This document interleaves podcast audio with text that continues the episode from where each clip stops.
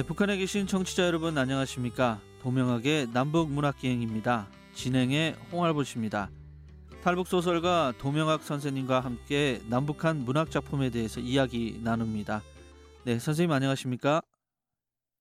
예, 안녕하십니까? 네, 오늘은 북한 소설을 갖고 나오신 것으로 알고 있습니다. 어떤 작품인가요? 예, 오늘 소개할 작품은 북한 작가 남대현의 장편 소설 청춘송가입니다. 네, 남북문학기행에서 북한 작품을 소개해 드리는 건 처음인 것 같은데요. 이 작품을 고르신 이유가 있다면 무엇일까요?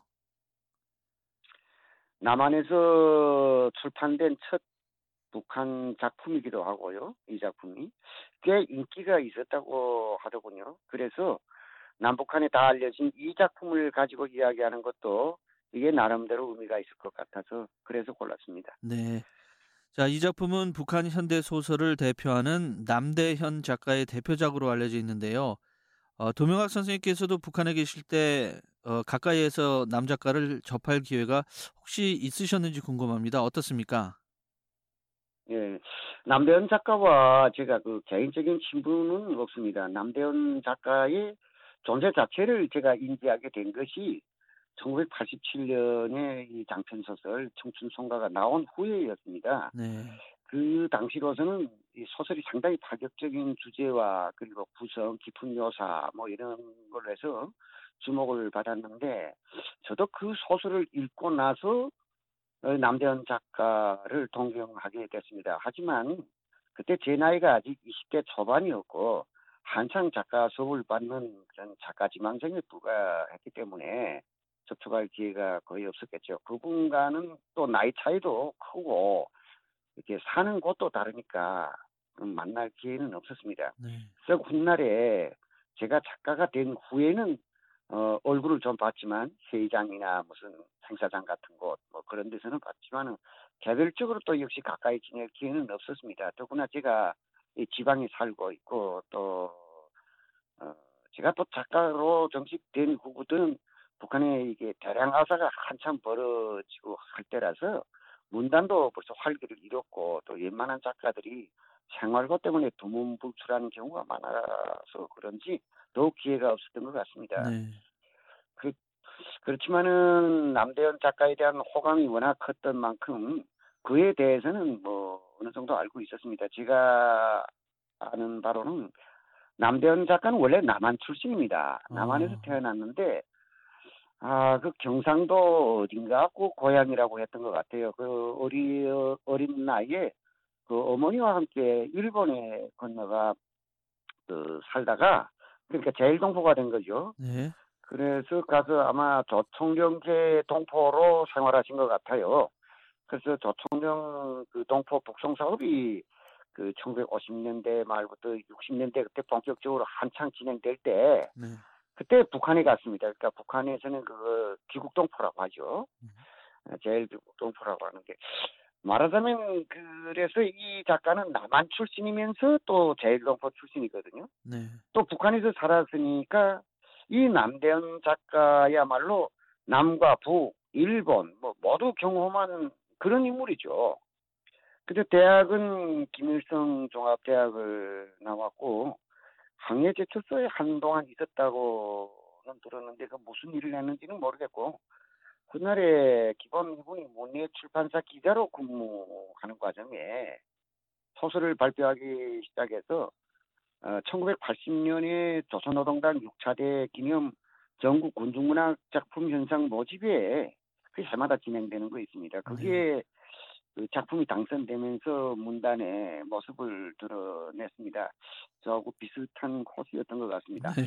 남한 출신이라서 그랬는지 또 다, 그분의 당선 작품 자체가 그 1980년에 광주 사태에 있었잖아요. 네네.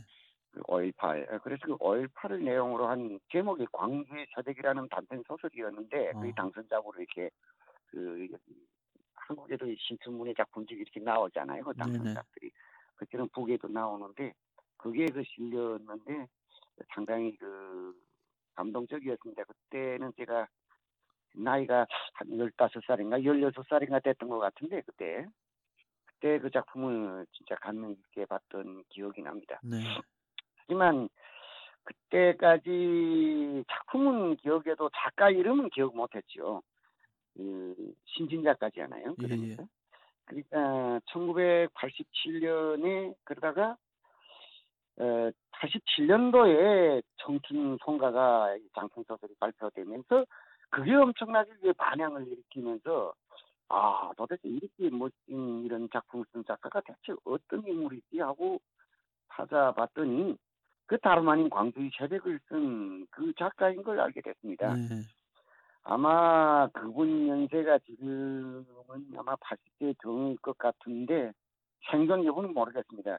북한 남자들이 80살까지 살게 되면 굉장히 장수했다고 일러주는 정도니까 모르겠습니다. 그가 1990년에 있었던 범민족 대회에도 참가한 적이 있습니다. 네. 그때 북한의 시인 어영재, 그때 그 남쪽 출신 작가들 몇이 되거든요. 네. 그 어영재 시인 다 그때 그때도 유명하셨는데 그분을 비롯해서 거기 참가한 적이 있고 탈북자 아마 그분도 음, 탈북자들이 통일을 간절히 바라듯이 남쪽이 고향인 만큼 통일을 그리는 마음은 저희랑 마찬가지였다고 생각합니다. 예. 저도 인터넷에서 좀 이 작가에 대한 자료가 있나 해서 찾아봤는데 그게 많지는 않더라고요. 그래서 네. 지금 아직 생존해 네. 계시는지 그거는 저도 잘 모르겠습니다. 예. 예, 아무튼 뭐 저도 언제 18년 됐으니까 뭐 예. 어떻게 되는지 정말 모르겠어요. 예. 자, 이 작품이 북한에서 발표된 1987년 이듬해인 1988년에 남한에도 소개가 되지 않았습니까? 그래서 그때 화제가 많이 네. 됐었다고 하는데요.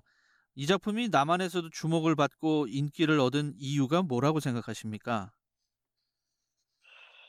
이게 우선 그 북한 작품을 남한에서 볼 수 있게 됐다는 이 사실 자체가 놀랍고 그 사람들의 호기심을 키웠을 겁니다.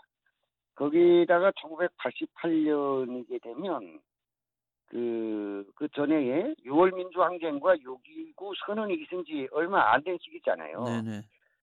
그러니까 그 이전에는 북한 출판물을 접한다는 것 자체가 상당히 위험한 행동이었을 텐데 그렇죠.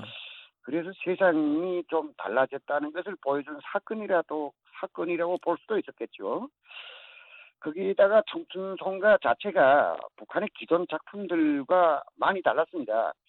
북한에서도 저는 이 소설을 보면서 든 생각이 아 이 소설이 거의 연애 소설이나 같네 하는 생각을 했었으니까요. 네. 청춘 송가 이전에는 연애 소설 비슷한 소설을 보지 못했습니다. 순수한 사랑만을 내용으로 한 연애 소설은 북한에서 창작하면 안 되고 사랑 관계를 설정하는 경우에도 은유적 방식으로 해야 하는데 이 청춘송가는 완전히 대담한 시도를 했던 겁니다. 물론 청춘송가의 주인공들 사랑도 당과 혁명과 국가를 위한 헌신 속에서의 사랑이지 순수한 그 남녀 간의 사랑을 그린 건 아니죠. 그렇지만 그 정도라도 당시는 상당히 파격적이었습니다. 음. 또 등장 인물들의 내물, 내면 세계를 파고드는 깊은 심리 묘사도 파격적인 시도였습니다. 북한 작품에서 심리 묘사를 서툴게 깊이 파고들었다가는 자칫 부르주아적 그 감성 표현이라는 소리를 들을 수도 있습니다. 그런데 청춘송가에서는 이걸 상당히 세련된 수준으로 심리 묘사를 깊이 있게 했습니다. 아마 남한 독자들 눈에 이런 점이 신기했을 것 같습니다. 왜냐하면 그 당시는 그 사람들이 방공교육을 통해서 북한에 대해 가진 편견이 좀 있었더라고요. 예. 그 편견에 의하면 북한에서는 사람들이 연애도 하면 안 되고 결혼하는 것도 국가에서 지시를 해서 뭐 해야 되는 그런 경직된 사회로 이렇게 알고 있고 또 맞습니다. 여겼을 겁니다. 예. 그렇, 예.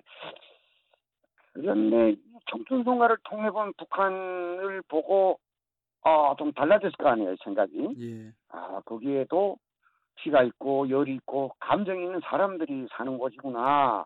뭐 이런 생각을 했을 게 아닙니까? 네네. 물론 저의 추상적 견해일 수도 있겠습니다만은 적어도 그 당시에 이 작품을 접했다고 하는 그몇 사람들과 제가 이야기를 나눠보니까 그들이 생각도 그랬더라고요. 네. 그래서 저 이 작품은 북한 젊은 젊은이들의 일과 사랑을 다룬 것인데 어, 기존의 북한 문학 작품들과 비교하면 다른 점들이 많다고 볼 수도 있을 것 같습니다. 하지만 이 작품 쓴 네. 남대현 작가 또한 소설을 쓰면서 북한 당국이 그 문학 작품 속에 이거를 이거 이거 녹여 넣어라 뭐 이렇게 강조하는 것들도 있었을 것 같은데 그것을 무시할 수는 없었을 것 같습니다. 선생님께서는 어떻게 보십니까? 네, 맞습니다. 아마 남대현 작가는 이 소설을 쓰면서 어쩌면 자신이 모험을 하고 있다고 생각했을 수도 있습니다. 네. 그만큼 뭐 얼마나 고심이 깊었겠습니까? 그럼에도 높은 기교로 성공시켰습니다. 이런 점 때문에 북한 작가들이 글 쓰는 게 정말 힘듭니다. 저는 남한에 와서 보니까 1년, 뭐 어떤 경우는 반년의 장편 소설 하나씩 이렇게 뚝딱 써내는 소설가들을 보고 놀랐습니다. 북한 작가들은 1년의 장편 소설 한 권 내는 정도면 천재 중에 천재라고 불립니다. 어, 빨라야 2년은 걸립니다. 한 권 쓰는데 8년을 고생하고 그 여파로 감복수로 사망한 소설가도 있었습니다. 아유, 그래서 북한 작가들이 하는 말이 조선 문학이 세계에서 가장 힘들다입니다. 아, 그렇군요. 이 작품은 네. 북한의 대학생 출신의 제철소 기사인 리진호가 중유를 대신할 대체 연료를 개발하기까지의 그 악전 고투를 벌이는 가운데 연인인 현옥과의 우여곡절 사랑과 포개 놓은 이야기라고 볼 수 있겠는데요. 어, 주인공 커플만이 아니라 진호의 직장 내 경쟁자인 기철, 그리고 기철의 연인인 정아, 그리고 진호의 든든한 친구 태수 부부 등 80년대 북한 젊은이들의 일과 사랑을 밝고 경쾌한 문체로 그렸다는 평가를 받고 있습니다. 그런데 당시 북한 사회가 이 연애를 주요 소재로 한 이런 작품이 나올 수 있을 만한 분위기였나요? 어땠나요? 그런 분위기까지 됐던지는 모르겠습니다. 다만 그 당시에 마침 북한의 그 간 남한 그 영화 감독 신상록 감독 있잖아요. 네네. 그 그분이 북한에서 한창 그 영화를 만들 때인데 그때 그분이 만드는 영화 영화 촬영소는 신필립 영화 촬영소였는데 그 신필립 영화 촬영소에서 나오는 영화들은 연애 장면이 막 나와요. 근데 예, 그런 영화를 뭐, 그 빨리도 만들더라고요. 원래 능력도 좋고. 예. 그 많이 연속 만들어내고 있을 때라, 그, 영향이 좀 있지 않았을까 생각됩니다, 사회적으로. 예. 그러다 보니까, 그때부터, 그러고 보니까, 이? 그때부터, 어, 북한 영화와 소설들이 조금 대담하, 대담해지긴 했던 것 같습니다. 그렇군요. 자, 이 작품은 한국에서 소개될 당시 두 권의 책으로 출판될 만큼 분량도 꽤 많았던 것 같습니다. 뭐 줄거리 좀 설명 좀 해주시죠. 예. 이 작품 분량이 많긴 합니다. 그런데 북한 소설이 남한 소설보다 대개 그 분량이 더 많습니다. 네. 남한의 경장편이라는 좀 짧은 장편 소설이 있던데 북한엔 그런 소설이 없거든요. 예. 그런데 그, 그 경장편이 보니까 북한에서 중편 소설보다 조금 더 길더라고요. 예. 북한은 중편 소설도 분량이 많기 때문에 단행본으로 출판하지 어느 뭐 소설집 가운데 넣는 법이 없습니다. 그러니까 장편 소설 분량도 당연히 남한 남한보다 더 두툼합니다. 예. 소설 청춘 송가의 줄거리는 대략 이렇습니다. 주인공인 이진호는 제철소 강철 직장 기사인데 그는 그 제철소에서 쓰이는 중유를 대신할 대체 연료를 본격적으로 연구하기 위해서 직접 이 제철소 현장에서 일할 걸 결심하고 갑니다. 어. 진호는 진호는 대학 때 그 아이스 하키 북한에서는 호케이라고 하는데 예. 이 아이스 하키 선수 생활도 지낸 진취적이고 좀 적극적일 정도로 패기만만한 성격을 가지고 있습니다. 그러나 대학에서 열공학을 전, 전공한 그는 연구소에서 대체 연료에 대한 연구에 헌신적으로 몰두하지만 그 언제 실패한 적이 있습니다. 네. 그래서 그는 현장 경험을 통해서 미비한 점을 보완해서 대체 연료 연구를 기어이 이루어내겠다고 그 다짐합니다. 그게 이제 그의 동창, 대학 동창생이면서 애인인 현옥이가 진호를 도우려고 함께 현장으로 떠납니다. 음. 그러나 주위 사람들에게 진호가 하는 행동은 무모하고 무책임하고 뭐 이렇게 비춰지는데 진호는 그 강철 직장 생활을 통해서 많은 경험을 뭐 쌓기도 하는 한편 대체 연료 개발에 더욱 박차를 가합니다. 사람들은 그 여전히 진호를 못 믿어 하는데 그가 하는 대체 연료 연구를 비현실적이라고 생각합니다. 이 현옥의 오빠면서 연구소의 금속공업부 실장인 명식이라는 사람은 그 진호를 이중인격자로 보고 그 누이 현옥에게 그를 경계하라고 다 이르기까지 합니다. 그래도 음. 진호는 연구를 단념하지 않고 마침내는 용광로 구조를 파악하기 위해서 그 뜨거운 용광로 속에 들어갔다가 화상까지 있게 됩니다. 아, 예.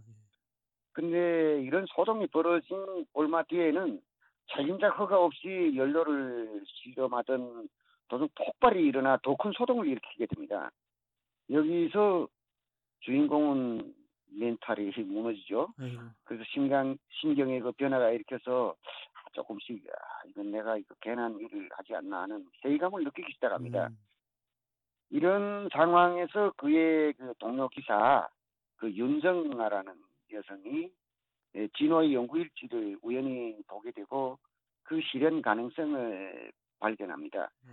윤정아가 진호의 4건짜리 연구 일지를 상세히 검토한 결과 새 연료 개발안이 과학성과 기술적 가능성이 있다는 걸 알아차립니다. 네. 그래서 윤정아는 그 지친 진호를 도와서 연구를 계속해 나갑니다. 윤정아를 비롯한 그의 대학 시절 단짝 친구들이 다 제철소에서 떠났는데 여전히 그 남아 있었던 동료가 또 한 명인데 그 태수라는 친구인데 이 친구가 이해해주고 격려해주면서 진호는 그 연구를 다시 시작하게 됩니다. 이 과정에서 애인 현옥과는 틈이 생기고 자존심 때문에 서로 화해하지 못합니다. 윤정아는 이 두 사람을 화해시키고자 현옥을 설득하기 위해 나섭니다. 그래서 윤정아의 설득으로 어, 현옥은 진호를 이해하게 되고 대체 연료를 가동시키는 추결식 그 도면 작성에 몰두합니다. 음. 주위 모든 사람들도 다층 진호 연구에 관심을 기울이기 시작하고 제철소 당위원회는 실험을 공식적으로 허락하기에 이릅니다. 어, 그래서 마침내 이 실험이 성공합니다. 음. 그리고 그에 대한 칭찬으로 표창이랄까 어, 휴일날 야유에서 모두 이렇게 음, 휴식하면서 흥겹게 즐기는 하루를 지냅니다. 음. 그리고 이 진호의 연구 사업을 반대했던 현옥의 그 오빠 그 명식이라는 사람하고 정아의 애인 기철은 그 무사 안일주의로 인해 그 이런 회의에서 그 호된 비판을 받습니다. 음, 원래 북한 그 비판을 잘하니까 세계에서. 네. 대체연료 개발 계획은 에, 결실을 맺게 됐고 그래서 진호는 열흘 동안 특별 휴가를 또 받습니다. 음. 특별 휴가를 받고 그 평양에 가는 평양행 여객선을 타기 위해서 부두로 가는 중에 그 동안에 있었던 그 수많은 일들이 머릿속에 주마등처럼 막 지나가죠. 그걸 해석하는 그런 장면에서 소설이 끝납니다. 딱 작품을 보면 감동적으로 끝나는 것 같긴 하네요. 보니까. 예. 예 그렇죠. 아무래도 작품 속에서 묘사된 북한 젊은이들과 어, 선생님께서 한국에 오셔서 본 남한 젊은이들의 연애 생활이 크게 다르게 느껴졌을 거란 생각이 듭니다.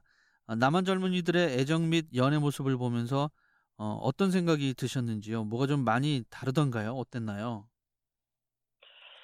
예, 남한에서는 이 젊은이들이 감정을 과감하게 표현하고 그 뭐 한마디로 좀 쿨하게 하는 것 같습니다. 네. 근데 또 보면 너무 쉽게 만나고 헤어지는 것 같아서 그건 좀 좋아 보이지 않습니다. 네 네. 네. 그러니까 이혼율도 높아지겠죠. 맞습니다. 어, 성문화가 서구화되어 가는 것 같은데 저는 서구화된다고 무엇이든 다 선진적이고 좋은 것은 아니지 않습니까? 음. 우리 것도 좋은 게 많은데 우리 것은 좋은 거 지켜야죠. 그 제가 보면 지하철이나 버스 같은 이런 공공장소에서 지나친 애정 행각을, 행각을 벌리는 그 일부 젊은이들도 있어서 눈살을 찌푸리게 될 때가 있는데 정말 그건 한국인의 고향 미풍 양속이 이렇게까지 난잡해져서야 되겠냐 하는 생각이 들더라고요. 네, 맞습니다. 자, 이렇게 남한과 북한에서 같이 인기를 누린 작품은 보기 드문 경우인 것 같은데 말이죠. 앞으로 남북한 문학이 같이 발전하려면 어떻게 해야 된다고 생각하십니까? 아, 가장 필요한 것이 남북 문화예술 교류를 활발하게 해야 됩니다. 네. 근데 다만 북한 문학이 정치적이고 그런 경우에 이제 선전적이고 뭐 그렇지 않아요? 정치적. 예. 그런데 이 남북이 만약에 문화예술 작품을 이렇게 개방하게 되게 되면 그럴 경우에 남한에도 또 부작용이 좀 있을 것 같긴 합니다. 왜냐하면 그 선전이 아주 좀 선전을 좀 잘하잖아요, 북한이. 그렇죠. 그래서 부작용이 좀 있을 것 같긴 한데 그렇지만도 북한의 남또 반대로 북한의 남한 작품이 이렇게 자유롭게 들어가게 되면 아마 북한 사람들은 남한 작품만 보겠다고 할 것 같습니다. 정치적으로 남한보다는 북한이 그 점에서는 엄청난 더 손실이죠. 네. 그러니까 김정은 정권이 이걸 압니다. 그래서 바보가 아닌 이상 남북한 이 문화예술 작품 개방에 동의할 리 없죠. 음. 그럼에도 그 못이 틈이 있어 들어가는 거 아니죠. 그렇죠. 예. 예, 계속 부단히 노력하다 보면 뭐 지금도 한류가 그 뭐 다 들어갔잖아요. 맞습니다. 그처럼 틈이 생기고 점점 그 틈이 넓어지게 되면 거기로 자유의 이제 솔솔 바람이 들어가다가 실바람이 솔바람이 되고 솔솔 바람이 이게 태풍이 돼가지고 예. 네, 도명학 선생님과 함께한 남북문학기행 오늘 순서는 여기까지입니다. 네, 선생님 수고 많으셨습니다. 예 수고하셨습니다. 네, 저희는 다음 주에 다시 찾아뵙겠습니다. 함께 해주셔서 고맙습니다. 안녕히 계십시오.